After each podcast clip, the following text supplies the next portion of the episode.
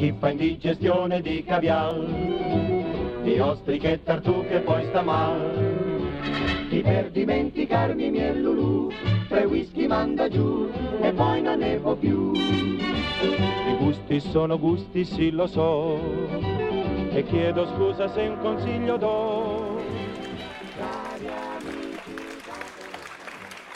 Ciao a tutti e tutte, grazie per essere qui.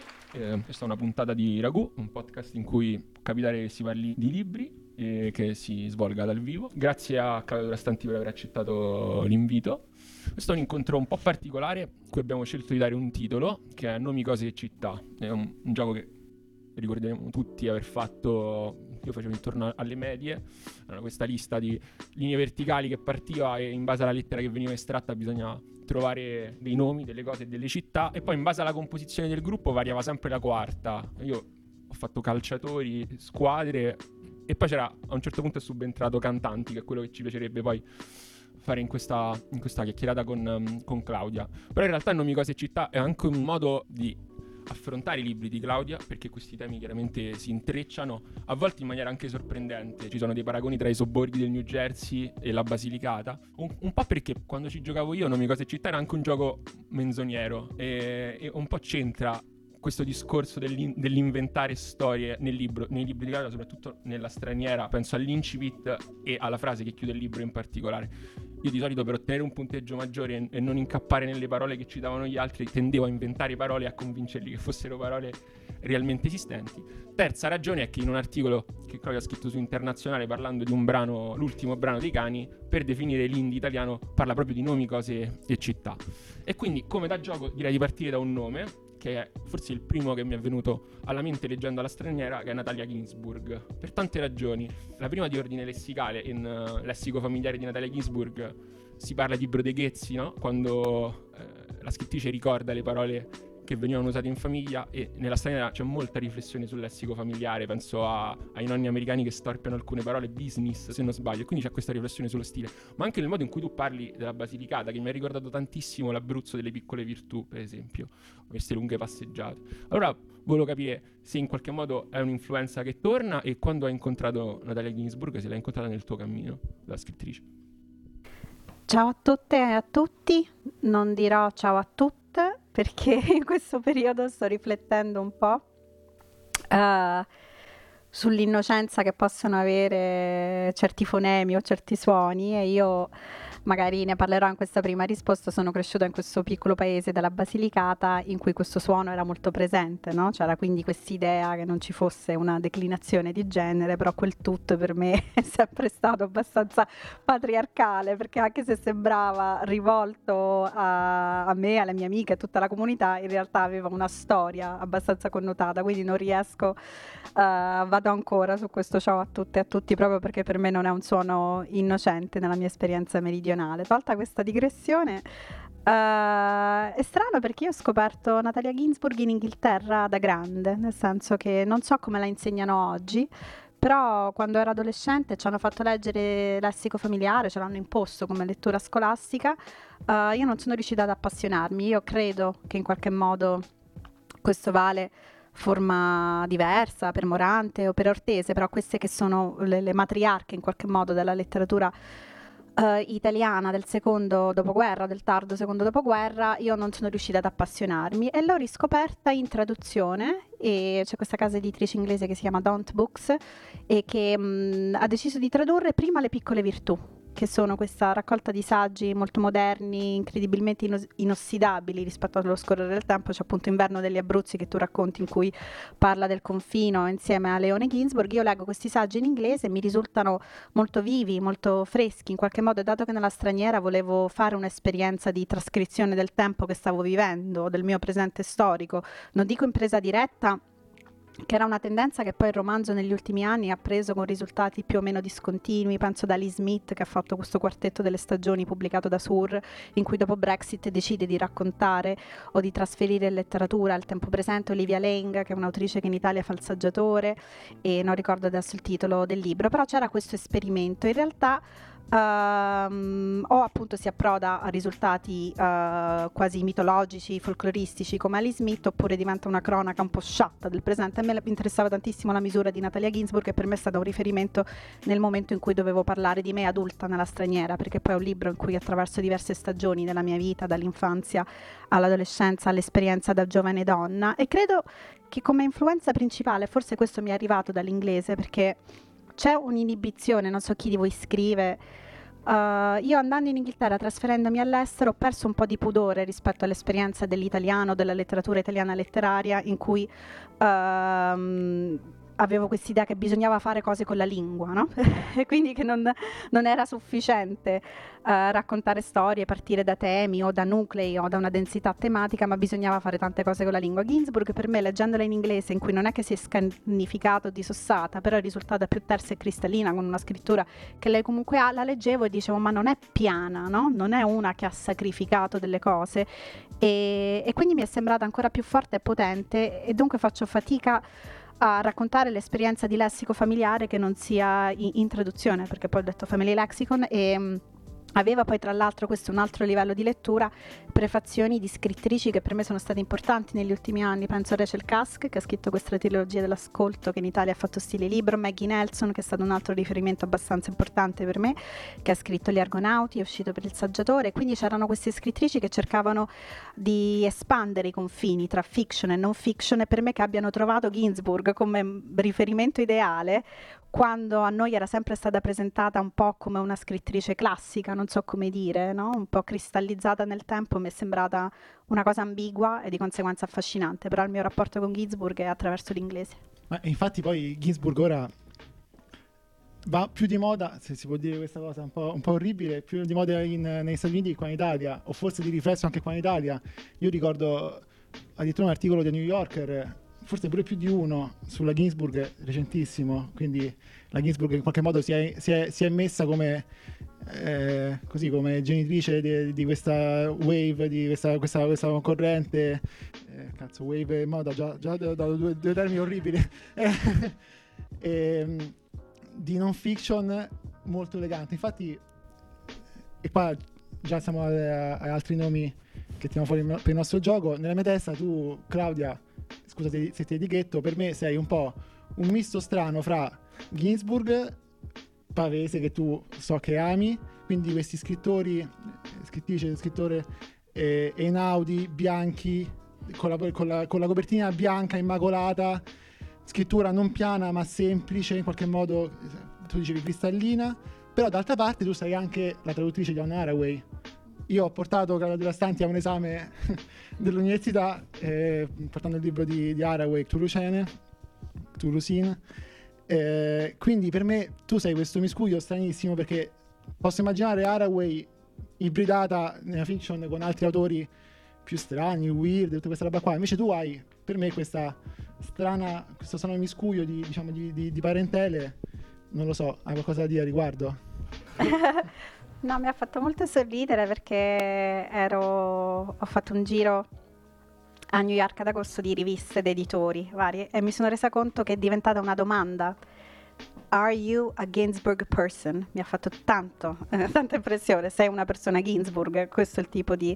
E questo ha prodotto una conseguenza non sempre illuminata, secondo me, che l'altra domanda che mi dicevano era dacci una scrittrice morta e questo sta diventando un po' dei miei cavalli di battaglia, nel senso che proprio in lingua inglese o in generale nel contesto anglosassone c'è molto una riscoperta delle autrici italiane defunte con questa forse distorsione pedagogica che per diventare letteraria devi essere abbastanza morta o, o sepolta. E quindi c'è una, molta attenzione alla traduzione che però non verte verso il contemporaneo. E questo ha avuto delle conseguenze sull'editoria italiana perché veniamo anche da anni di riscoperte molto belle Uh, penso a Cristina Campo, a Paola Masino, però c'è proprio questo flusso di traduzione poi che ritornano a casa in un uh, certo senso, mentre io mi interrogo adesso magari uh, che lavorerò sulla tartaruga, no? che è questa imprint storica femminista, cioè un po' interrogarmi su quello spazio invece tra gli esordi e la canonizzazione, no? Quindi su, su, su, sul restare vive è un po' una cosa che mi suona nelle orecchie. Però per tornare alla tua domanda, oltre a Don Haraway, io penso che traduco il soggetto che è proprio più distante da me possibile, che è questo autore americano massimalista che si chiama Joshua Cohen, che è un virtuoso della lingua, fa tutto quello che si può fare nel giro di una frase, come dice Gesù, che è diverso da Don Haraway, però mi viene da giustapporli perché sono autori per cui uh, qualsiasi resa in qualche modo è un insufficiente, perché ogni parola che loro usano fa esplodere, crea una serie di riverberi, quindi eh, eh, sono forse gli autori che mi ha divertito, le autrici che mi ha divertito di più. C'è il gioco linguistico tradurre in Joshua Cohen, che credo sia molto, cioè, forse lo scoglio più grande da traduttrice eh, poi per me soprattutto perché io sono arrivata alla letteratura che detestavo i pan, i giochi di parole, cioè li trovavo veramente fastidiosi, li trovo fastidiosi nelle persone, figuriamoci dove li trovo su una pagina, che sono un po' fissi e quindi l'ho vista un po' come una condanna.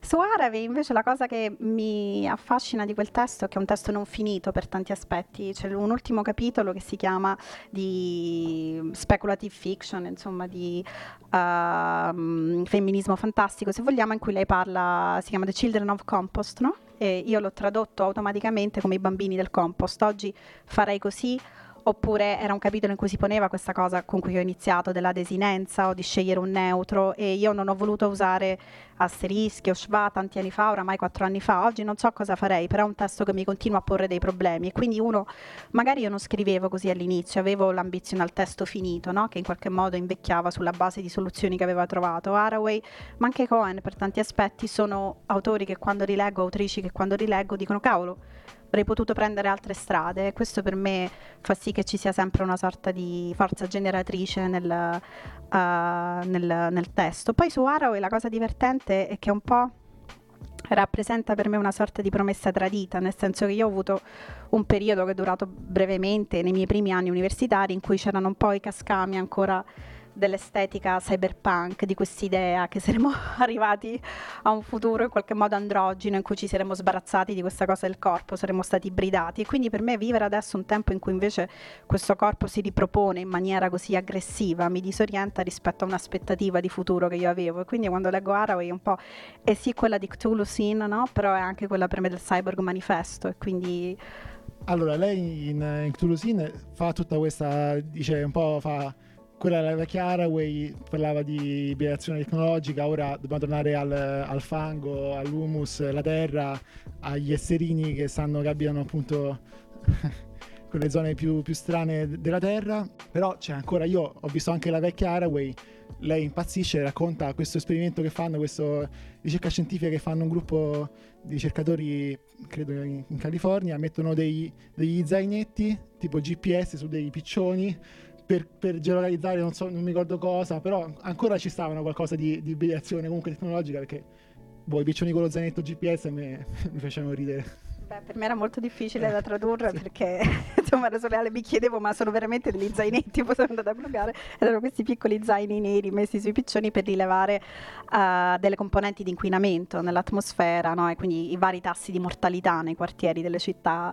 uh, californiane. E sì, però in qualche modo seguirla in questa sua evoluzione è stato interessante perché prima dicevo questa cosa della corporalità, lei poi si è legata a tutto uh, questo nuovo materialismo no? di, di, Latour, però era un'autrice che è arrivata nella mia vita invece liberandomi da queste occorrenze del, del, dell'essere situati in un contesto, però mi faceva ridere questa composizione pavese e Haraway. Su, vabbè, poi lascio la parola.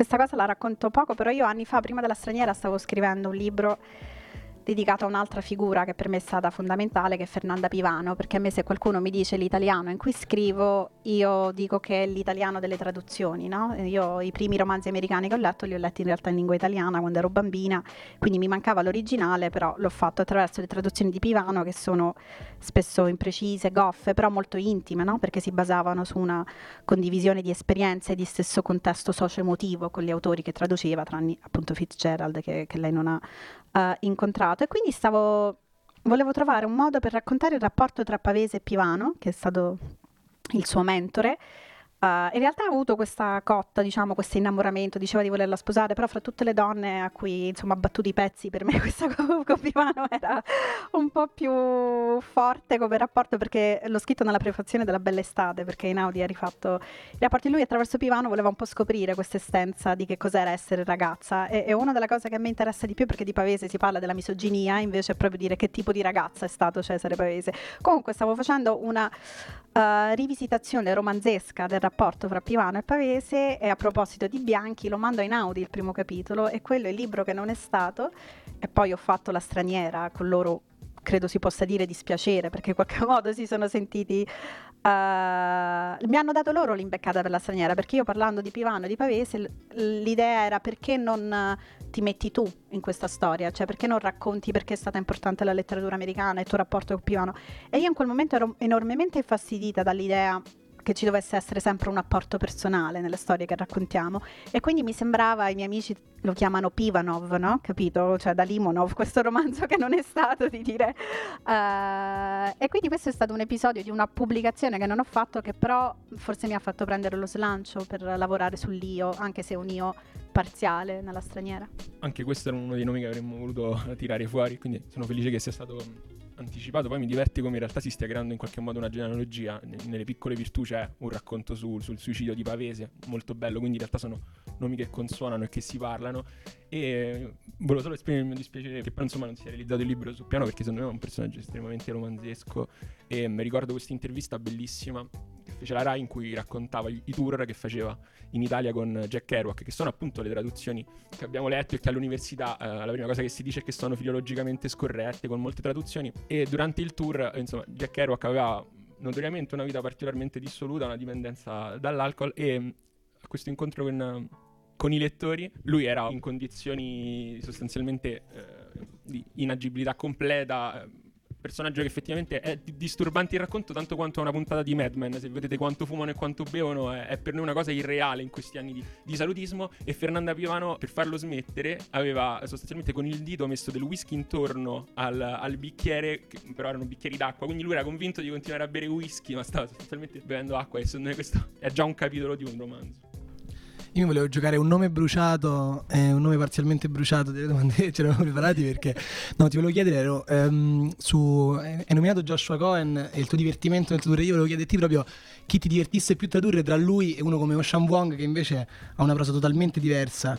Eh, poetica, più simbolica, metaforica, con un'attenzione più alla singola frase che alla singola parola, non so come dire. E, quindi o, o, con chi ti fossi divertito di più o, o, con chi ti fossi trovato più a tuo agio, principalmente questo. E poi una domanda su Fitzgerald che mi tengo per dopo. Sì.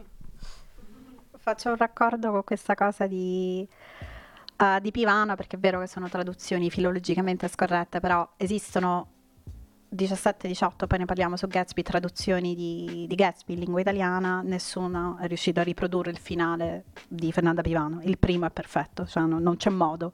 E quindi forse quando l'ho tradotto, però questo lo dico dopo, io ero non in competizione, però più in conversazione con lei paradossalmente che con uh, Fitzgerald, che è stata una cosa interessante. Mi diverte molto più tradurre Joshua Cohen perché è indifendibile per tanti aspetti. C'è una rubrica uh, su The New Statesman che si chiama 20 Questions, no? E fanno delle domande, insomma, magari ci arriviamo a questa cosa del gioco della torre. Chris Kraus, che è un'autrice americana che mi piace molto per libri che fa, uscita I Love Dick in italiano, è stata tradotta poco. Mm però le chiedono James Baldwin o Jack Kerouac, no? La risposta che il presente richiede è James Baldwin, chiaramente. Lei dice Jack Kerouac because he's indefensible, no?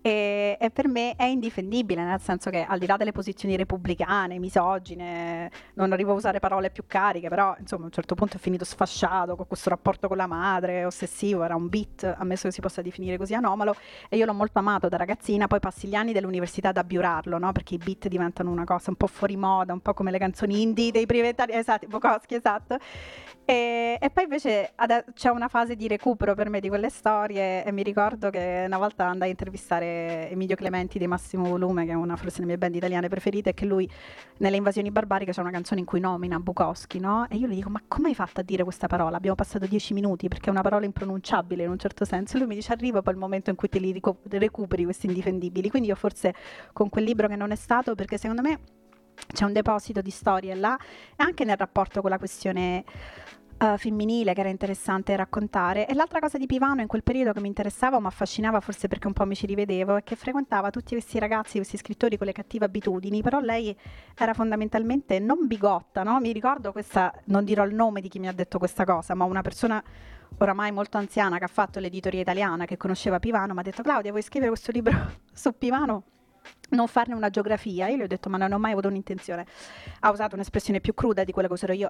Tu devi centrare tutto il racconto di questa donna, la sua personalità, sul fatto che non faceva sesso orale. Non l'ha detto così, l'ha detto in un altro modo, però la chiave di lettura del personaggio, cosa che non avrei mai fatto. Però c'era molto questo tema e io l'ho visto riverberato in un'altra artista che per me è stata fondamentale, che era Patti Smith. Se voi leggete Please Kill Me, vi rendete conto che lei pensava solo effettivamente a lavorare, non usava sostanze, non aveva dipendenze, stava con Tom Verlaine, cioè comunque aveva queste frequentazioni molto cariche e incendiarie, però mi piaceva questa sorta di bolla che si erano create entrambe, no? di prossimità, intimità, però con una, quasi un cinismo dedicato molto alla riproduzione dell'arte o alla scrittura. Mi diverto più con Joshua Cohen a tradurlo perché è molto distante da me. Quando dicevo questa cosa indifendibile, è uscito di recente questo libro Four New Messages, quattro messaggi in arrivo, in cui l'ultimo racconto parla della Uh, lui me l'ha raccontato così, io non l'avevo capito immediatamente quando l'avevo tradotto, di quando nei paesi dopo la dissoluzione del regime com- comunista sovietico come carriere inizia, arriva l'industria del porno, quelle VHS, stranieri che iniziano a sfruttare questi corpi e quindi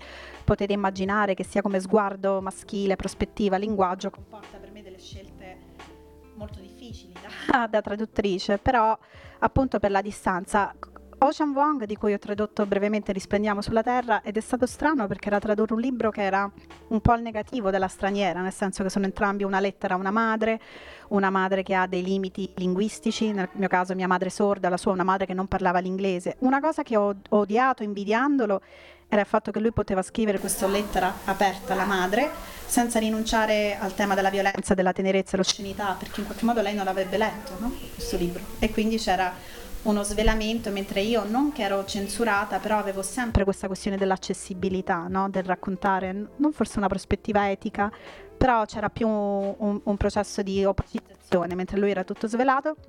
E traducendolo, Wong penso che sia un unico nella storia dei libri che ho tradotto, Uh, mi sono trovata anche a cospetto di tanti difetti, non so come dire che sono i difetti che rimprovero a me. Io ho lavorato tanti anni in una rivista musicale che si chiamava Il Mucchio Selvaggio e uno dei miei caporedattori era John Vignola. E lui mi diceva sempre una cosa che non capivo dice che io ero molto innamorata del suono della voce, mi ha detto è insopportabile che tutto suona come una solo metal no? quando scrivi.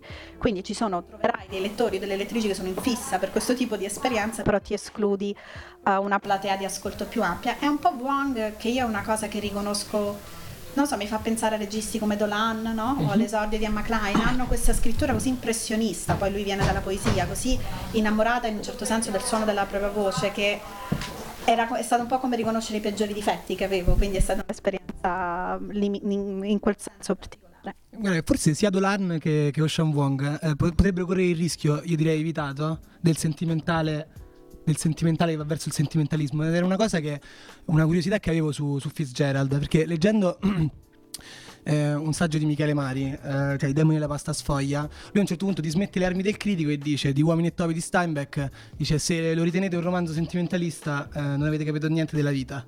Cioè, quindi nel senso fa un argomento ad personam quando potrebbe usare delle armi del critico e quindi mi sono chiesto, visto che anche Gatsby, che tu appunto stavi traducendo, adesso ci dirai, eh, potrebbe andare verso il sentimentale o sentimentalista. Io volevo capire se il limite tra queste due cose, tra l'aggettivo e l'ismo, è tutto nel lettore o se, sono, se c'è qualche elemento dentro il libro che salva il libro dal sentimentalismo? Beh, questa è una domanda molto interessante. Io credo che a salvare J. Gatsby dal sentimentalismo sia la sua volgarità, in un certo senso. E un aspetto che io forse ho voluto, non dico recuperare o accentuare, però um, in italiano è sempre stato tradotto al passato remoto, che è il tempo verbale più elegante possibile, in qualche modo aristocratico, che nobilita il testo, lo cristallizza in un periodo avvenuto. E io trovo, sentivo una dissonanza, perché al di là dei completi rosa che indossa J. Gatsby, al di là del fatto che si sente sempre nel suo modo di esprimersi un calco no? dell'idea della persona che avrebbe voluto essere, secondo me sarebbe stato profondamente infedele per me di salvarsi da solo in un certo senso e quindi fare sì che lui stesso trovasse delle bordature il suo romanticismo esasperato, per un'idea di giovinezza, del passato che uh, torna a vivere, o di Daisy, se non si fosse dato un po' questa componente della, della volgarità.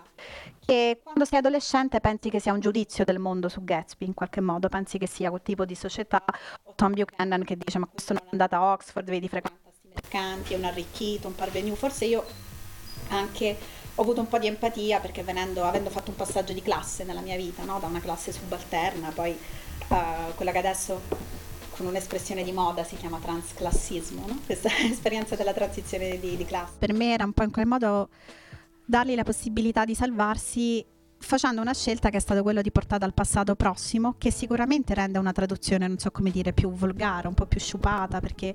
E quando ho preso questa decisione, eh, mi ricordo che delle, um, delle, critiche erano state appunto relative al fatto che magari è di moda, il passato prossimo facilita l'esperienza della lettura, stiamo perdendo quell'uso del passato. Io non credo che sia così, credo che però fosse una profonda violenza imporre a un personaggio l'idea di un'azione che si è conclusa, definita nel tempo, perché è un personaggio che fondamentalmente come vocazione sentimentale ha questa questione del tempo che non finisce mai e quindi credo che paradossalmente sia proprio la sua volgarità a salvarlo dal sentimentalismo. Tu nella straniera usi il termine drugstore, che è una delle parole che quando sono scaduti i diritti del grande Gatsby si è più, dis- più discusso come ritradurre per attualizzarla, si è e sono state prese scelte diverse, per esempio Pincio ha detto sapendo che c'erano degli accademici o comunque degli specialisti della lingua, io ho deciso di avere un approccio più da scrittore. Quindi mi interessava sapere tu come hai tradotto The Rockstar e visto che nella straniera hai scelto di non tradurlo. E poi mi interessava sapere quali sono i momenti in cui hai pensato che effettivamente la tua traduzione fosse unica, a parte questa scelta del tempo, come dire, un agire contrastivo rispetto a ciò che ti stava attorno.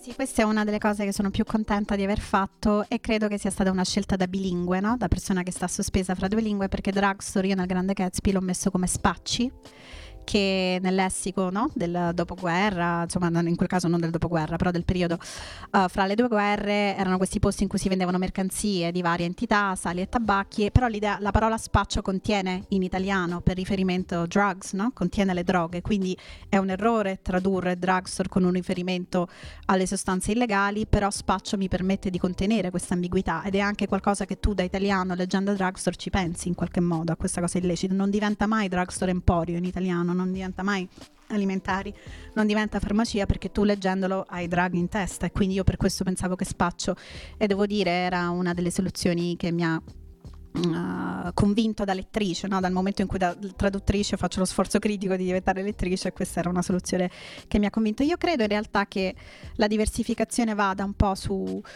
sulla questione del tempo, ma perché contiene una teoria relativa a come sono cambiate le esperienze di lettura. Non so se vi è successo con dei classici, però è un'esperienza interessante. Io quando ho letto Il Grande Gatsby, per me era il classico americano per eccellenza e Gatsby era un personaggio di finzione letterario. Com'è possibile che quando lo rileggo nel 2019 per tradurlo, io penso che Nick uh, Carraway stia raccontando la vita di un personaggio realmente esistito?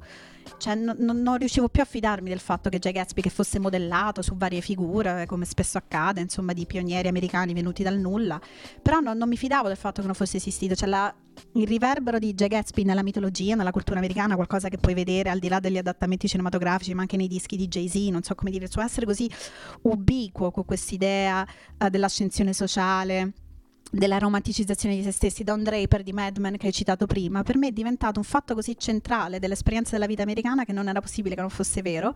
E allora ho tradotto il Grande Gatsby come se fosse un libro che va di moda oggi, qualcosa scritto da Bell Lerner, che è un account di non fiction letteraria in cui Nick Carraway racconta dell'estate in cui ha veramente incontrato Jay Gatsby. Anche per questo forse ho usato il passato prossimo, oltre per una scelta stilistica legata al personaggio, anche perché come sono cambiate le nostre modalità di lettura. E faccio un esempio su un libro che sto traducendo adesso, che in realtà sono molto indietro, che è Cuore di Tenebra di Conrad, che è stato uno dei miei romanzi preferiti e me li sono scelti tutti e due. Gatsby e, e, Cuore di Tenebra sono i libri più commentati nella storia della letteratura inglese, quelli che hanno più antologie, edizioni critiche, commenti, cioè c'è scritto di tutto e non di tutto. Co- come si fa a trovare una nuova interpretazione? Su Conrad non ho trovato una chiave di lettura precisa, però mi ricordo che quando l'ho letto la prima volta non mi ero soffermata su questa cosa stilisticamente pesante che lui qualifica il colore della pelle delle persone che descrive ogni due righe. Cioè c'è un naso nero, c'è una bocca nera, no, non bocca nera, un orecchio nero, c'è un braccio nero, è, in continuazione. Qualcosa che un editor, se tu gli presenti una cosa del genere oggi, cioè, uh, ti, ti, distrugge. No, no, non li puoi togliere, però la parola Ninger comporta tanti problemi no? uh, nella traduzione e io ho pensato che non voglio, io non credo che bisogna fare delle traduzioni necessariamente pedagogiche, no? perché poi c'è l'esperienza della lettura in cui tu completi il significato, sai avere senso critico e sai contestualizzarlo nel tempo. Però allo stesso tempo mi disturba lasciarla nuda, no?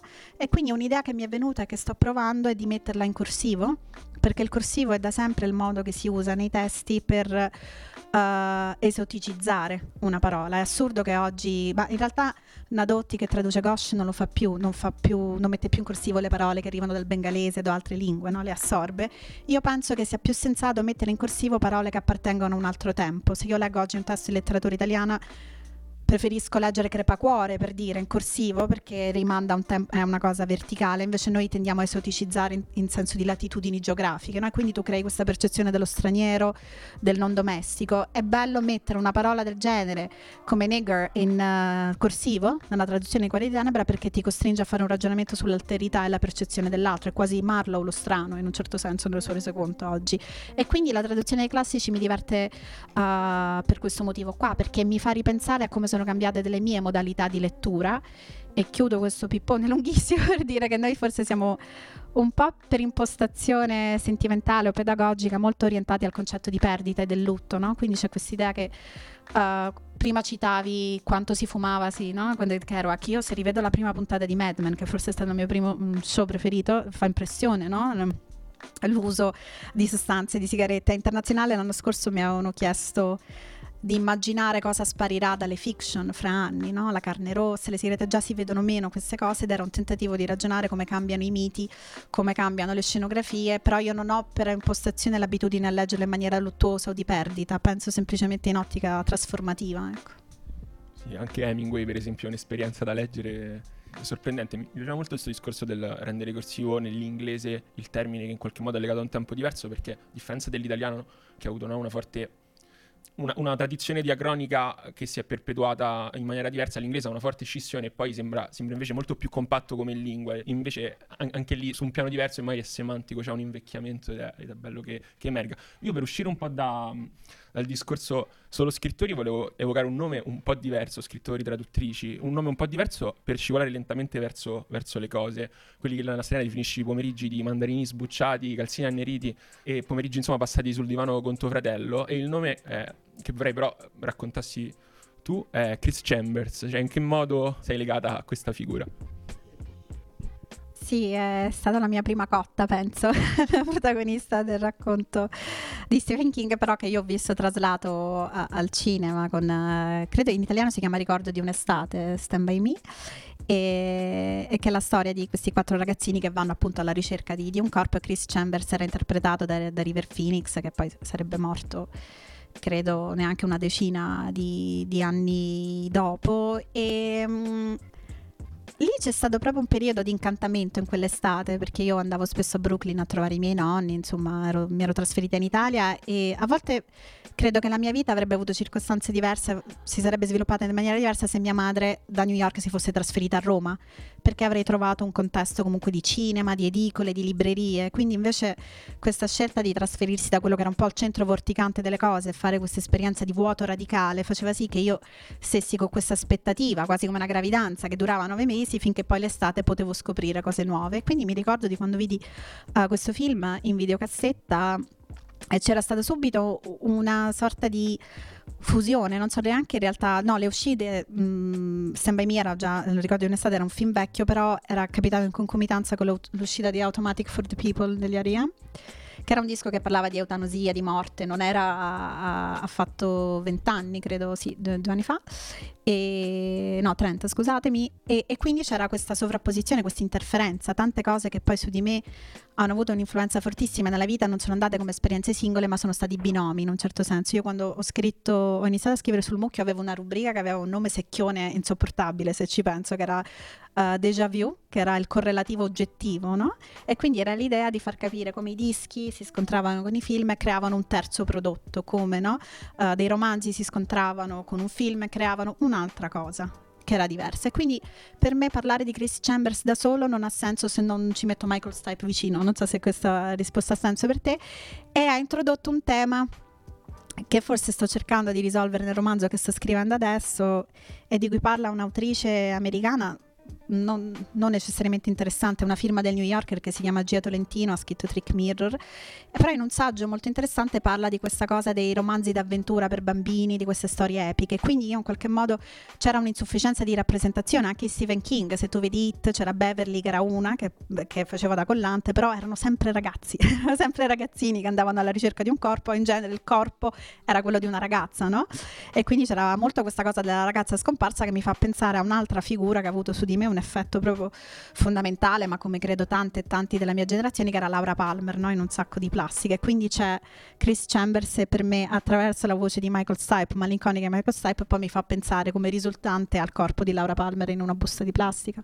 Qui viene automatico, restando sul tema cose, allora il diario di Laura Palmer, no? Cioè, nel senso, anche tu in qualche modo sei, sta- sei, stata una scrittrice di diari e poi nella straniera rifletti anche su come si sia evoluta la persona, dalla terza alla prima, uh, sui diari di Facebook, quindi mi interessava un po' questo discorso, cioè di quanto rientra il diario poi nella tua scrittura.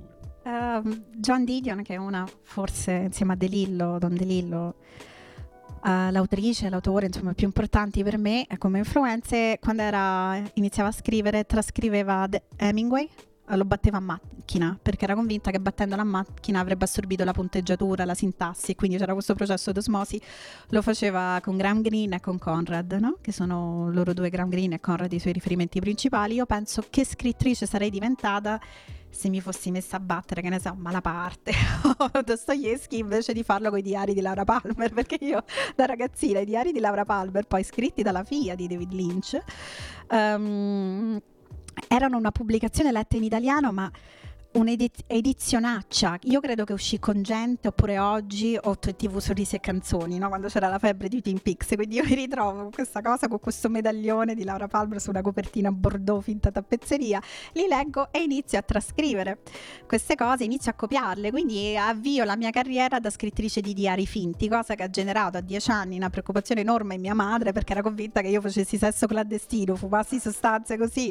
Uh, era tutta una cosa che poi ho, ho ritrovato in in uh, Ragazze interrotte, film a cui sono molto affezionata, oramai super vintage con Angelina Jolie e Winona Ryder, in quando le dicono a Winona Ryder ma tu non sei proprio pazza, vorresti, ma tu soffri di pseudologia fantastica, che era appunto questa cosa di uh, ricorrere alla menzogna come reinvenzione di sé. E io quindi l'ho fatto con i diari. Cosa ho imparato? Io li vado a rileggere questi diari e sono un attestato sincero, onesto, insomma, di come funzionavo io da bambina. Quindi io riesco a ricostruire perfettamente la persona che sono stata attraverso queste false tracce di me. Non soffro perché non ho raccontato di quando il bambino mi ha spezzato il cuore o l'amica mi ha rotto gli occhiali o mi dicevano delle cose negative sulla mia famiglia.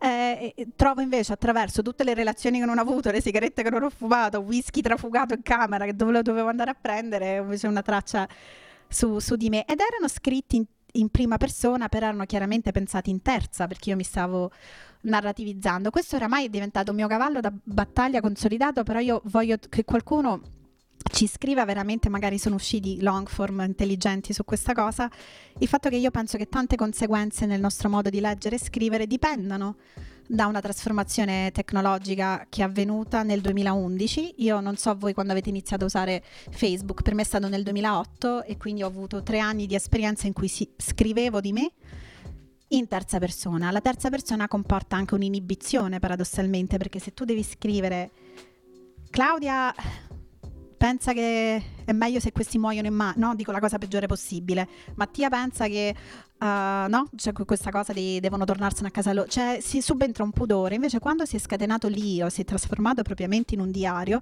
si è creato questo fenomeno di oversharing in cui si sono abbassate le soglie di reticenza o quella cosa dell'oscenità o dell'intimità che dicevo prima. E questo ha influenzato tantissimo non solo il modo di raccontare, ma poi le scelte di pubblicare. Quindi io ci ho visto una conseguenza non innocente in un certo senso, che dopo quella trasformazione, quella prepotenza, l'ipertrofia dell'io, anche la storia editoriale è cambiata, perché i memoir sono sempre esistiti, voglio dire, magari non si chiamavano in quel modo, i francesi fanno autofiction da tantissimi anni, e però è stato in conseguenza questa democraticizzazione del, dell'io che, che la storia editoriale è cambiata e quindi si sono cercati sempre più libri che magari avevano una genesi diversa ma sono stati trasportati. Faccio un esempio controverso adesso uh, di qualcuno che avete anche ospitato, un libro che mi è piaciuto che è La città dei vivi di Nicola La Gioia, non so se avete letto. Che... C'è una parte nel libro, uh, non so se vi siete soffermati, in cui per completare il racconto La Gioia in qualche modo fa una piccola digressione su di sé e dice c'è un portale del male che ognuno di noi possiamo che può superare e quindi racconta un suo fatto biografico per creare una sorta di frizione elettrica con la storia no? con, che sta raccontando Macro e io mi, mi, sono chiesta se questo era negli strumenti, nella spontaneità di uno scrittore all'opera con, alle prese con un romanzo importante o non fosse qualcosa in cui si sente tantissimo l'influenza, no? l'angoscia dell'influenza, direbbe Bloom. E io la conclusione che traggo è che quello è un caso in cui si sente l'obolo dell'io, no? e, e, e, credo che sia qualcosa in cui, insomma, in un libro che mi è piaciuto molto, però la, la senti questa sorta di appunto di, di, influenza. Ed è poco romantico ma io credo che Facebook abbia tantissime responsabilità in questa cosa. Mi è venuta in mente una sparata veramente orribile. Parlando di sviluppo tecnologico e di scrittura io mi ricordo di aver eh, dunque c'era la sorella di mio amico che scriveva il suo diario con questo boh, giochino praticamente era l'inchiostro simpatico si chiama, quello insomma che a prima vista sembra invisibile, poi dopo ci butti una lucetta infrarossi e appare. C'erano questi strumenti fino a, appunto eh, quando eravamo ancora, quando ero piccolo io, c'erano i diari con la chiavetta annessa in modo che il ragazzo che la ragazza che scrivesse aveva un po' di segretezza associata a quello che scriveva. Caspita, quattro anni dopo, tre anni dopo, pochi anni dopo, eh, 2008 io ho 14 anni, magari stavo parlando tipo di fine elementari, quindi poco, poco tempo dopo Facebook entra, è un diario pubblico, è eh, tutto il contrario, esatto opposto, quindi boh, lascio sta qua sta, sta, sta cazzata. No, però vabbè, magari qualcuno ha scritto un sacco di articoli interess- interessanti su questa cosa che appunto con Facebook, questo sdoganamento del, della scrittura del sé è stata un po' propiziata, però poi non c'è più domanda da fare. Però così, Io- ho, ho così detto due cose. A ecco, questo punto le faccio anche più complicate. un'osservazione controversa. Sull'ultimo di Siti, per esempio, secondo me subentra il medesimo meccanismo che tu riconoscevi in, in La Gioia. Cioè, a un certo punto anche lì questo pamphlet molto brutto contro non l'impegno, contro l'impegno, ah la ok natura innocente, dove lui racconta due storie, una di un matricida, l'altra di un professore adesso di informatica, prima mh, porno attore, e si sente nelle parti di raccordo tra queste due, che sono anche le parti in cui lui si sente chiamato in causa sostanzialmente. Altri però l'esigenza ogni tanto, più che far parlare le vicende, di, di emergere con l'io. Su, su questa cosa della prima e della terza persona, eh, forse andrei spostandomi pure sul, sul lato città, su, una- su su un tuo libro, Cleopatra va in prigione, dove tu alterni terza e prima, terza persona e prima persona nei capitoli. A me è abbastanza straniato inizialmente, quindi volevo sapere quanto poi al servizio di cosa fosse questo doppio, questo doppio livello. E, e anche una cosa che avevamo notato poi leggendo La straniera è, è stata questa, no? Eh, assenza, assenza di Roma, che invece è il setting di Cleopatra va in prigione.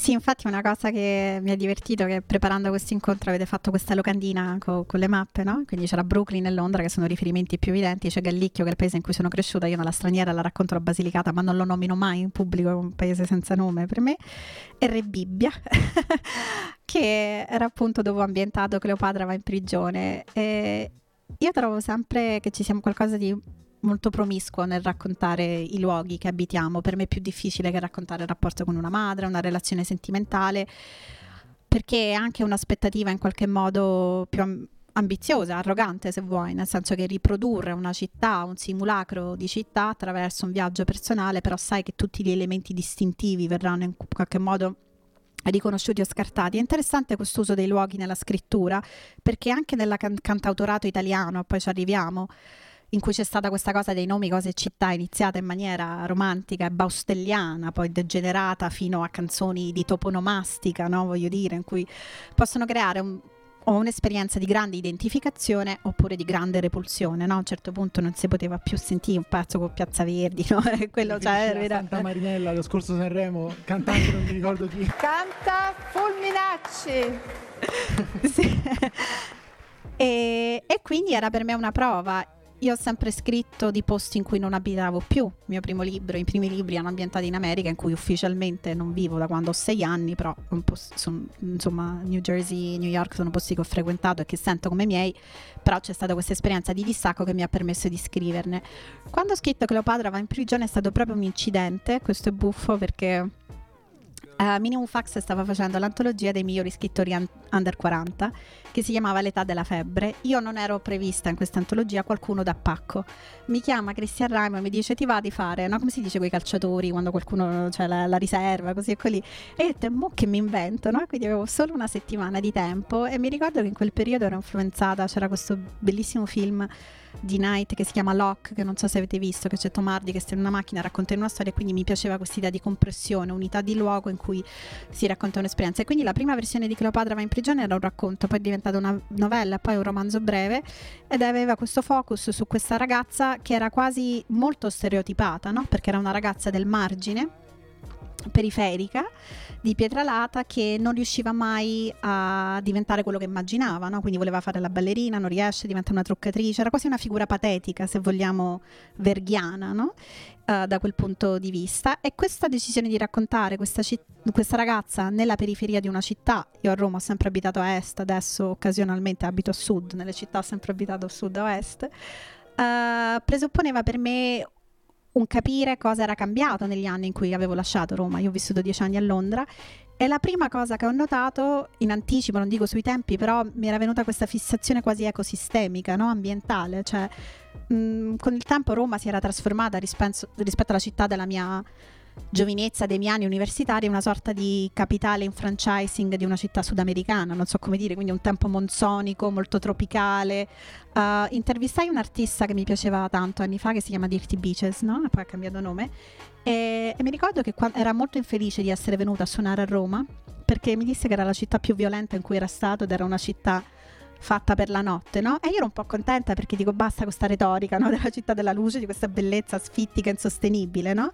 E, e mi ero soffermata sul fatto che io le uniche, avendo vissuto in varie capitali occidentali anche in anni complicati come gli anni 90 negli Stati Uniti, uh, Roma è l'unica città in cui ho assistito a spargimenti di sangue, letteralmente in pubblico. E quindi dico come riesco a raccontare questa esperienza senza creare un noir? Una cosa che mi disse Christian Reimer che mi faceva ridere è che Cleopatra va in prigione a una velocità decelerata perché tu in realtà il crime, il noir non te lo puoi immaginare a Roma perché c'è troppo traffico persino, no? quindi in un certo senso l'epica e l'azione che sembra un commento ingenuo, però c'è tutta una filosofia sul movimento e sulla vibrazione di una, di una città. E per tornare a questa cosa della prima e terza persona, Cleopatra va in prigione esce qualche mese dopo quel bel film di Caligari che è Non essere cattivo, c'è uno scrittore che racconta molto di Roma, mio coetaneo, che mi piace tanto, che è Tommaso Gianni, e mi ricordo che su Facebook fece una recensioni del bello, la verosimiglianza, lui è un pasolignano se vogliamo, disse, eh però la ragazza, una delle protagoniste, mi casca, mi casca la verosimiglianza perché usa un congiuntivo. E io sento qualcosa che mi si ribella, perché penso che comunque c'è stata un'alfabetizzazione di massa, se vuoi imperfetta, però televisiva, voglio dire, no? Questo essere così esposti alla televisione se non alla letteratura, in qualche modo i congiuntivi li ha resi non di classe, se vogliamo, anzi, adesso abbiamo un eccesso di congiuntivo che a livello di sociolinguistica non è che designa un'appartenenza a una classe sociale superiore o preziosa, no? Quindi mi sembrava una sorta di dissonanza rispetto all'aspettativa su come parlano le ragazze o parlano le persone di periferia. Qua ci infiltriamo in un dibattito enorme che non voglio toccare, però per me la prima persona e terza persona era un modo per cambiare idea. Io immaginavo che se usavo la prima persona per Caterina, così si chiama, Uh, la protagonista del libro avrei usato una prima persona molto compulsiva, sciatta, elettrica, disordinata, qu- quasi volgare, no? Capito? Una ragazza di vita. E invece la terza persona sarebbe stata quella della narratrice onnisciente che forniva un ritratto su, su, Roma molto composto, molto elegante, in cui potevo dire delle cose sulla città. Non è andata così, nel senso che la protagonista parla con una proprietà di linguaggio, una visione, una consapevolezza molto più strutturata, invece la mia terza persona è molto più uh, istintiva, irruente, molto più libera e quindi mi divertiva un po' giocare sulle aspettative, su come si raccontano le vite al margine ed è stato un libro tentativo, lo chiamerei così perché poi non lo trovo risolto, ma aveva quest'idea qua. Io vorrei dire uh, una de- delle cose molto belle che fai nei tuoi libri è sempre un po' discostarti dalla narrazione un po' comune. In questo caso, ora viene a parlare appunto, parliamo di Roma. Incropata da città, eh, scusa, in prigione e... Mm, eh, no, ma in tutti i modi l'hanno chiamato sì, Cleopatra va in, sì. prigio- in, in pensione, Caterina va in, va in prigione. Sì, sì, sì. Tu fai una cosa completamente diversa da appunto eh, questa narrazione, ho detto anche la scorsa volta, insomma, di Roma eh, un po' da buttare, decadente, disperata e così via. E, e ne fai una narrazione invece molto più, eh, molto più aperta, meno stereotipata. Un'altra cosa che fai, secondo me, nella straniera, ecco, meno, meno nettamente di sicuro, abbiamo, io, insomma, sono usciti tanti romanzi su Roma, su una, un altro tipo di, di classe sociale più, borghe, più borghese, alto borghese, eh, di questi giovani as- con un sacco di, di, aspirazioni e tanti problemi di questi giovani che vorrebbero, stanno a Roma, ma Roma è un po', eh, tu dicevi la città sud- eh, sudamericana, a me viene da dire spesso che Roma non è più il primo mondo, una specie di primo mondo e mezzo, cioè fra un primo e un secondo mondo praticamente sta diventando. E quindi un sacco di, di chi è ricco, chi, chi, chi, chi è well bred, chi è, chi, è, chi, è, colto vuole andare via da Roma vuole andare a New York, vuole andare a Londra, però da ricco, da, insomma, da persona che ha tutti i mezzi, che vuole, vuole vivere in un posto in cui si ha l'impressione che si sta un po' più al centro del mondo, non so come dire. Ora, penso ci sia molto nella letteratura, insomma, nel sentire quotidiano questa idea qua a Roma di, di, stare un po' in un buco di culo, scusate il termine, un po' un, po', un posto un po' da sfigati. Invece tu nella straniera questa cosa qua la, la smarchi completamente perché tu già sei cresciuta sbattendoti fra Brooklyn, fra, fra la Basilicata, fra Roma, poi è Londra. E questa cosa qua, insomma, la, la, la, appunto, la smarchi benissimo. Non so se, se, se, se accogli questa, questa, questo, eh. cioè, avevi in mente questo, quel tipo là di narrazione, senza fare riferimenti? A...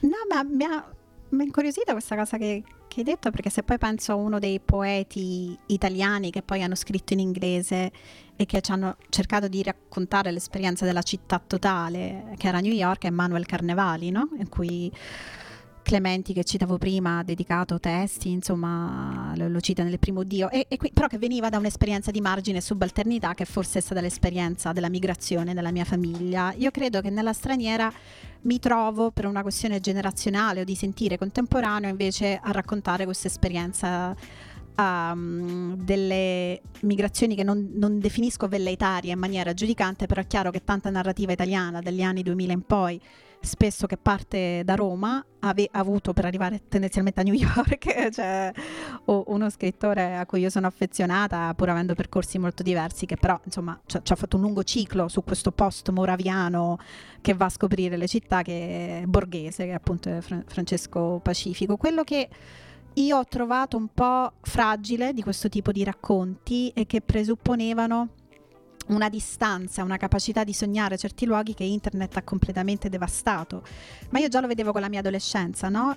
Io per pochi anni sono riuscita a presentare New York o l'America come qualcosa di veramente altro ai miei compagni di scuola, perché poi è arrivato il 56K, ma già loro avevano i film, avevano un'esposizione e quindi questo ha accorciato le distanze. Io non voglio dire che vivere in Basilicata o vivere in una capitale era così uh, simile, però in un certo senso non era più così diverso, si sono contratte le cose e quindi riprodurre anche attraverso dei racconti di finzione questa cosa della traversata presupponeva un creare icone, se vogliamo, no? penso alla letteratura dei primi anni 2000, quando i romanzi diventano infarciti di AAS, LCD Sound System, no? Vice, Ipsec, tutte cose che sembrano vecchissime e fossili in questo momento. L'estate ero a New York ad agosto e ho visto una serranda dove c'era la vecchia sede di Vice, che poi era diventato un bar, questa rivista che dal 99 in poi, insomma, ha fatto canone scuola, anche se in maniera controversa, adesso insomma non, è, non, non, ha più quella portata né simbolica né narrativa che ha avuto, però ho visto questa cosa e mi è sembrato un dinosauro, non so come dire, mi è sembrata più vecchia di, uh, che ti voglio dire, di, di, di costruzioni di Gary o del Chrysler, mi è sembrata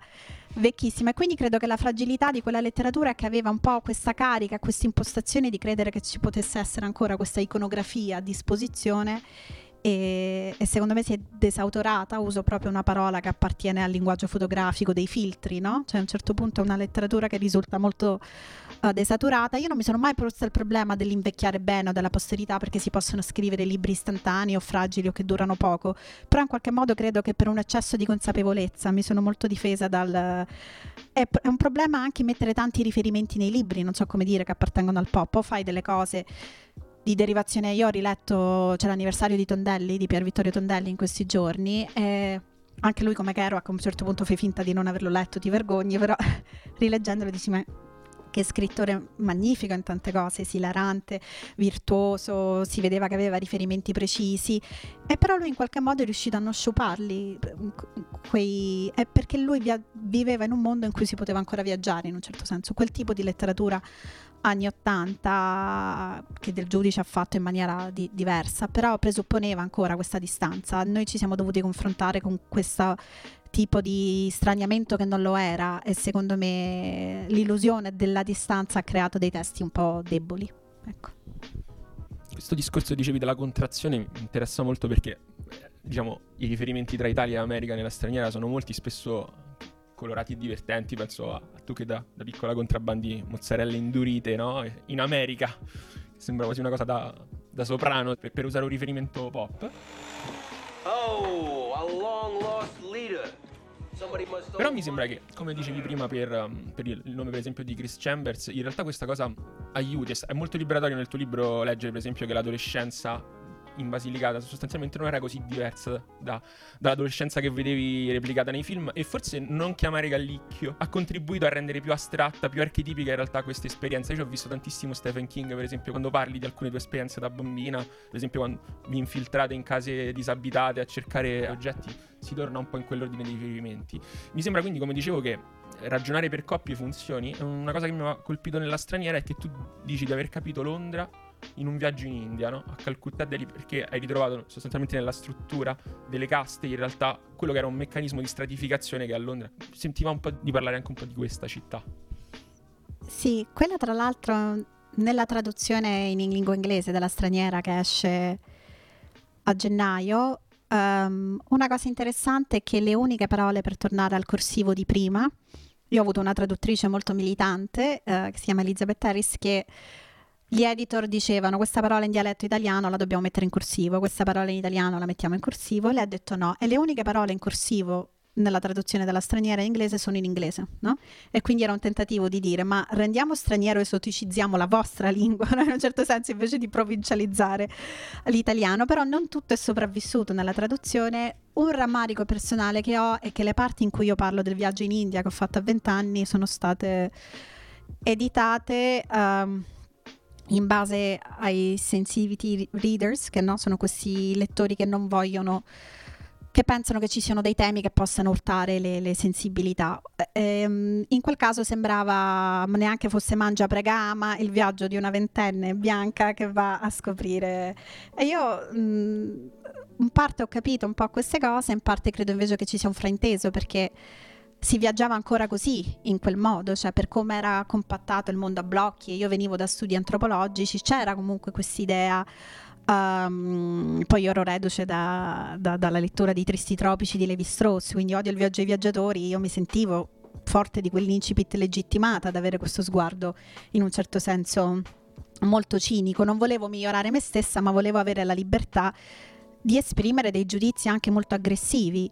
Uh, è chiaro che lì si vanno a toccare dei nervi scoperti, però la cosa istintiva che mi aveva stupito è che le città indiane, Calcutta in particolare, mi sembravano quelle che sarebbero diventate le città inglesi o le città occidentali, non solo per esplosione demografica, ma proprio per questa sorta di steampunk, no? perché c'erano tutte le strutture coloniali che erano diventate in qualche modo grandi istituzioni, grandi apparati amministrativi fatiscenti e mi ricordava quanto nelle nostre città una mia amica diceva sempre che un giorno balleremo sulle rovine delle banche perché abbiamo riqualificato tutti gli zuccherifici, lanifici, opifici, no? mancano solo gli istituti di credito che vengono trasformati in club e quindi c'era questa idea di queste grandi istituzioni del passato che deperivano, poi c'era questa cosa di una natura vendicativa che si impossessava degli spazi urbani e un alto tasso di tecnologizzazione. Quindi da questa prima impressione di sovrapposizione mi sembrava di vedere l'Inghilterra attraverso un paese che l'aveva subito ma che in qualche modo l'aveva anche superato.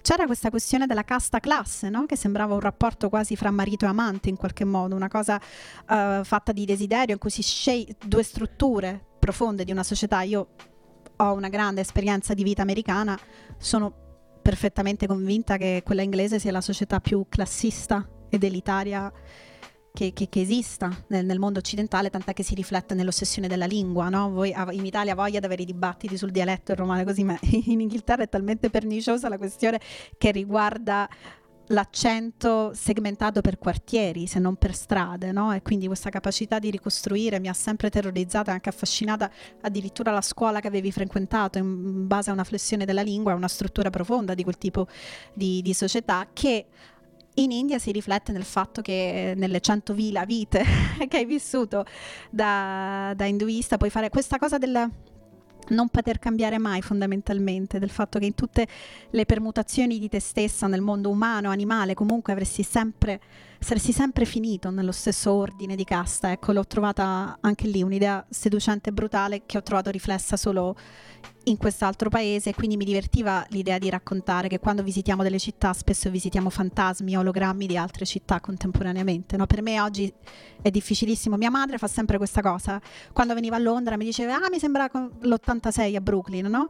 Uh, oppure quando viene a trovarmi farà ridere, però questa zona vicino ai gazzometri, mia madre dice che sembra Bushwick, sembra dove ci stanno le warehouse, no? Quindi c'è questa cosa di dire sempre, eh, capito? Dice sempre, sembra un po' Brooklyn, così tutte le zone in cui vado a vivere, mia madre dice sempre, in tutte le città in cui abitate sembra un po', un po' Brooklyn. E per me è difficile fare esperienza in una città, ma questo capita a chiunque si sposta. A un certo punto poi diventano grandi conglomerati in cui ti porti le altre città o paesi in cui sei stato. Prima di scivolare verso la quarta colonna del nostro gioco, quella dei cantanti, mi soffermerei su un'ultima cosa che è in qualche modo una testa di ponte tra le due. Se ripenso a quando appunto io giocavo proprio a nomi, cose e città da, da bambino, e il modo in cui fruivo della musica erano in realtà i videoclip, non la musica in termini puri come si fa adesso con, con Spotify. E quindi volevo chiedere se anche per te il videoclip rappresenta in qualche modo un nesso inscindibile eh, dalla musica. Io, se devo rifarmi alla mia esperienza, ho ascoltato tantissima musica dei Placebo, che è un, un, gruppo che poi personalmente non ho più continuato, ma perché ricordo precisamente che su di me i video dei Placebo, forse per una cifra estetica, per la, per la regia che c'era dietro, avevano un carattere magnetico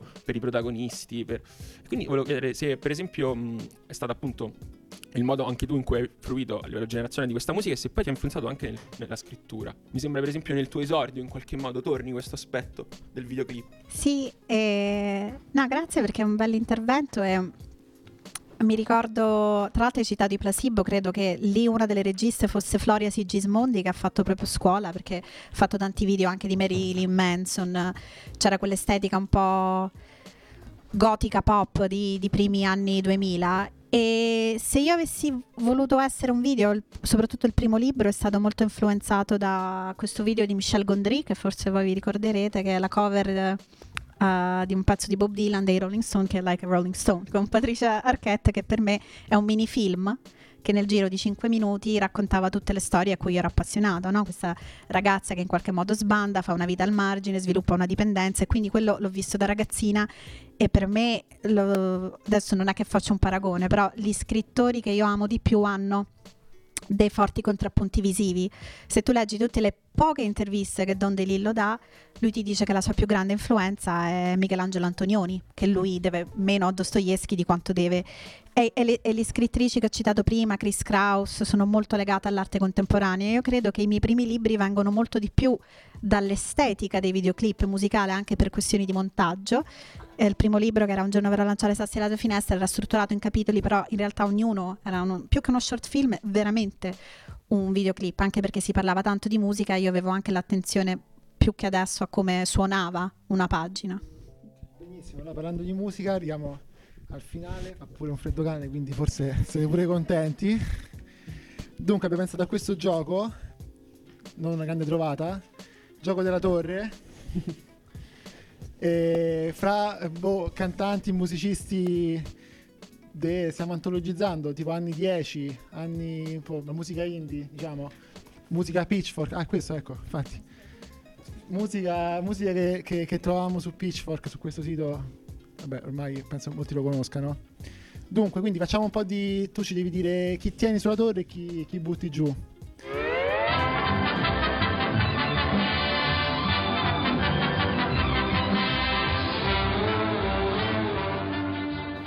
Da cosa cominciamo? Cominciamo, vabbè, dai, con una domanda importante che va fatta, sono questioni veramente cocenti. Arctic Monkeys contro Strokes. Eh beh, tengo gli Strokes eh, anche per lealtà newyorkese, eh, butto gli Arctic Monkeys.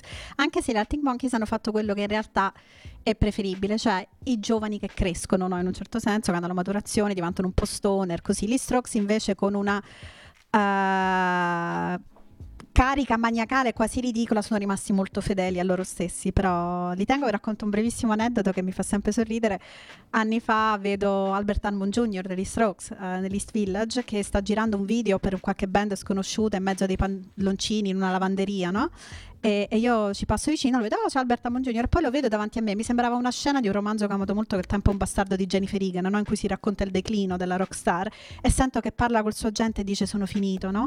Allora, che poi era tutto vestito di bianco con questa giacca di pelle e che diceva I'm over man, no? I'm done. E quindi per me aver assistito a questo momento in cui eh, c'era stata questa componente di declino fa sì che salvi loro rispetto agli altri. Io invece volevo uscire un po' dal canone Pitchfork e mettere in difficoltà al contempo la tua realtà newyorkese. Kendrick Lamar o Nas? Eh, no, vabbè, io da quando sono entrata, entrata a Los Angeles la prima volta Kendrick Lamar. Sì, sì. C'è un brano in particolare di Kendrick Lamar che ti fa dire senza esitazione Ma no, non, non lo so perché lui è, è un autore che va per dischi, però non in una maniera... ehm, cioè ha una tenuta narrativa molto forte. Io mi ricordo che quando ehm, uscì il primo album uscirono pezzi di critica. C'è una mia amica joysiana in sala che probabilmente le verrà al vomito che dico questa cosa, però mi sembra che in qualche modo era il ritratto dell'artista da giovane perché aveva una grande tenuta narrativa. no? Tutti gli album che ha fatto avevano questo tipo di, di- di compostezza. Quindi no, non, direi, non, non- non penso a lui in termini di singoli. Invece, proprio in un articolo in cui parlavi di Kendrick Lamar e di Massimo Pericolo, parlavi del disco di Massimo Pericolo come una raccolta di racconti. Quindi volevo chiedere chi butti e chi tieni tra lui e Madame.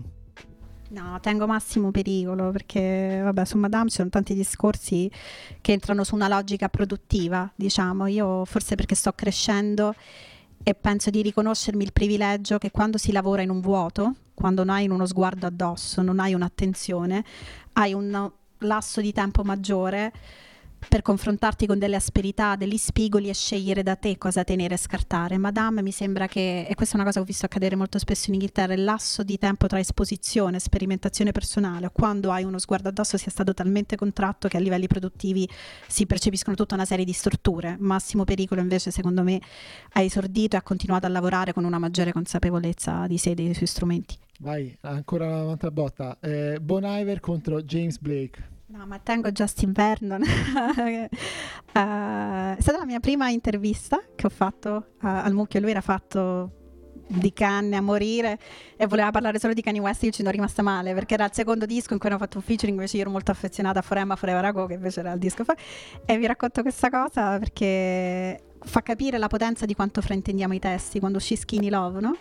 Eh, che a me mi sembrava tutta una- un'accusa verso una destinataria o forse un destinatario, però insomma se and I told you to be patient, no? I e lui stava parlando di se stesso, era lui lo stronzo della canzone, per me questa è stata da rivoluzione copernicana perché La serie romanzata è lui che viene lasciato da questa, da questa ragazza, si rinchiude in questo pollaio. studio in mezzo Eh. montagne al freddo e esce con questo disco. Eh, che però Sì. volevo sentire Sì, questi sì, testi sì. strazianti di un lagna infinita in cui sembrava che lui appunto era stato e- e in cui- quando lui mi dice no no ma io in quella canzone sto parlando a me stesso sono io il destinatario sono io quello che ah, ha fatto qualcosa mi ha, mi ha cambiato molto il senso di una canzone ma questo succede spesso no? quando poi a un certo punto reinterpretiamo no, i sensi. Io mi ricordo delle mie amiche al liceo che avevano una fiducia sconsiderata nei Nirvana o in Smells Like Teen Spirit, no? E mi ricordo una mia amica in primo liceo quando traduce il testo, mi dice Claudia, ma non significa niente, no? A Moschino, mai libido, ma c'era rimasta male, così male. Invece il deodorante ti ispiri. Esatto, sì, pare sì. fosse una pubblicità che lui aveva letto. Allora, visto che abbiamo introdotto il tema breakup album, non avevamo messo in lista, però mi incuriosisce Adrian Lenker o Phoebe Bridgers? No, Phoebe Bridgers, eh, bravissima, sì, ok, sì. e eh, visto che abbiamo parlato di Kanye West, Kanye West, Drake, Tra Kanye West e Drake. Eh, ma Drake è un grandissimo amore per me, nella sua iperpetrofia. È proprio l'emo, eh, cioè nel senso è... C'è Kanye West, poi sì, veramente altro che romanzo, lui è- si, si merita un ciclo di romanzi, credo, nelle sue, in quello molto simile a Dylan, no? È uno di quegli artisti a fasi. Drake invece no, è sempre fondamentalmente uno che è stato mollato un quarto al liceo, decide di... ah, però per me è stato importante perché ha avviato questa cosa dell'oversharing, no? Capito? Del denudamento completo. Adesso è diventato, è diventato talmente cinico che cerca di appropriarsi di una fluidità che non gli appartiene, anche a livello di orientamento, cioè crede nessuno. Però mi, è stato uno dei primi oversharer veri dell'emo del, dell'hip hop, sì. You used to call me on my cell phone. Late night when you need my love. Call me on my cell phone. Late night when you need my Allora, allora, Calcutta o i cani e se c'è una canzone preferita dei cani. Quindi già dici chi gli vince. Allora la mia è Corso Trieste. Sembra che mi storicizzo, però io non ho un rimpianto, ma io scrivevo per questo sito che si chiamava Indie for Bunny, se c'è ancora, là ho esordito come critica musicale. E, e con la Santi che era il produttore, in realtà la- mi arriva questo video anonimo, sembra oramai archeologia dell'indie italiano, però arriva dei pariolini di 18 anni, arriva questo video, no? Lo fai così e quelli da, da Pacifico, tra l'altro, che lo stava aiutando a uscire, insomma, non, Contessa credo, ah, li ha sempre scritti da solo i pezzi, però mi aveva colpito che sin dall'inizio mi è stato proposto da scrittori e scrittrici, no? Come autore, perché effettivamente aveva una penna. Io non, non credo che con quella stroncatura del, del suo disco ah, volessi fare sfoggio e dire no, il tuo gioco l'ho smascherato, no, capito? Basta con questi riferimenti ironici, David Foster Wallace, American Apparel, sono cose che comunque velleitarie, no? Desatura, cioè occupati di cose serie, però se la rileggo è una recensione terribilmente bacchettona, no? E quindi anche solo per senso di colpa, perché poi effettivamente a proposito di crescita e maturazione è uno che secondo me ha acquisito molte, o, o- o meglio, ha rivelato con il tempo le competenze di scrittura che aveva già, quindi... E quindi diciamo ultimo disco dei cani. e- meglio. sì, sì, sì, sì.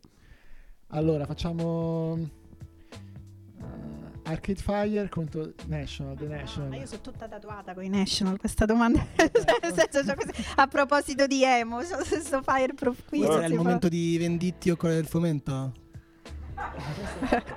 Qua escono fuori i gusti de- de- del... No, di quel...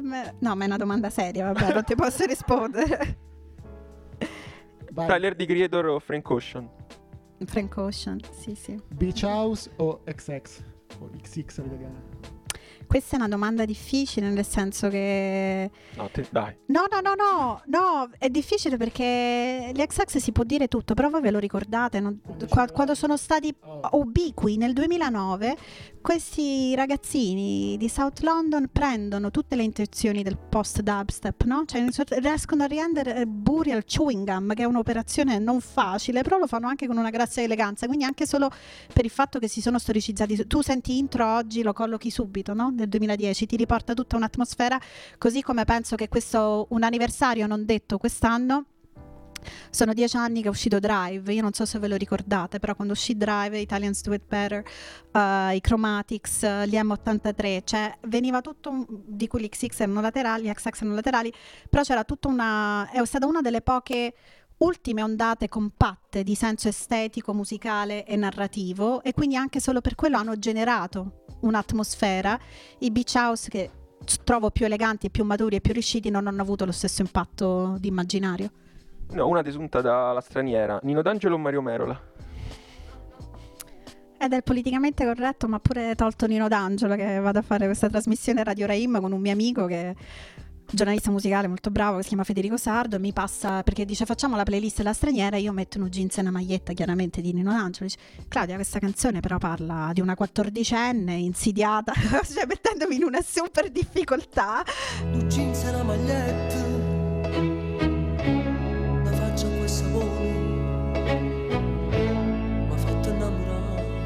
Però per me Nino D'Angelo ha avuto una funzione archetipica abbastanza importante su questa cosa che inseguiva le donne negli aeroporti e io per anni ero convinta che l'amore era qualcuno che ti inseguiva nell'aeroporto e come un terrorista impediva all'aereo di decollare, nessuno l'ha mai fatto per me, quindi con Nino D'Angelo ho questo rimpianto Allora, qua. io invito, se qualcuno ha una coppia da proporre, di farlo. Intanto ti dico, questo è più che altro un giro su una persona.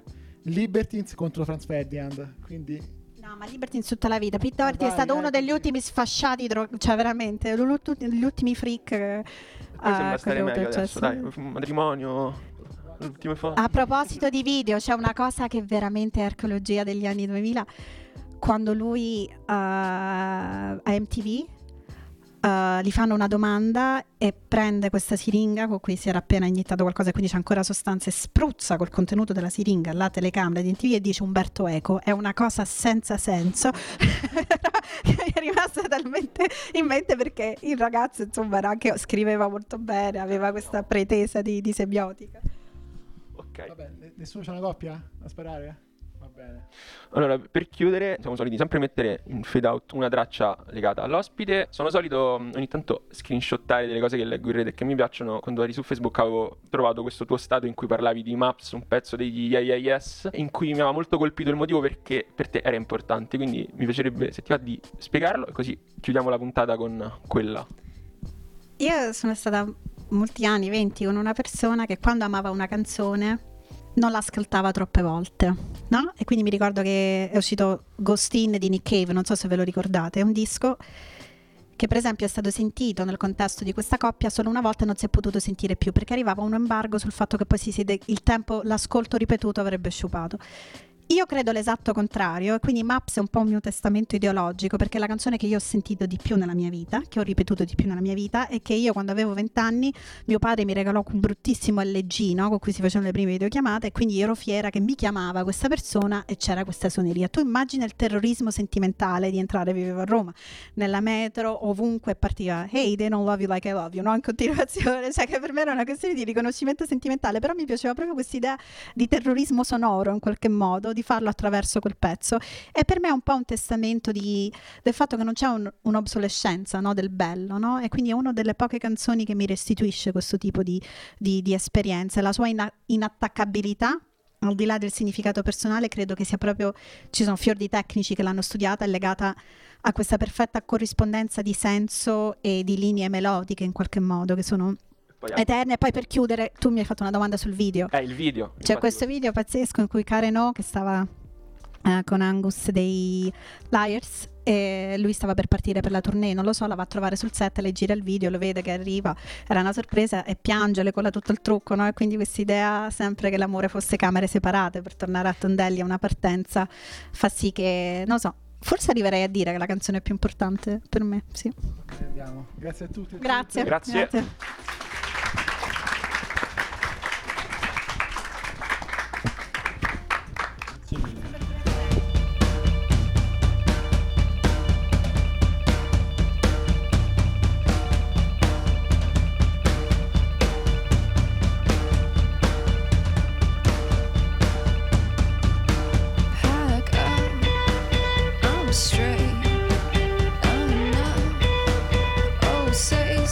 say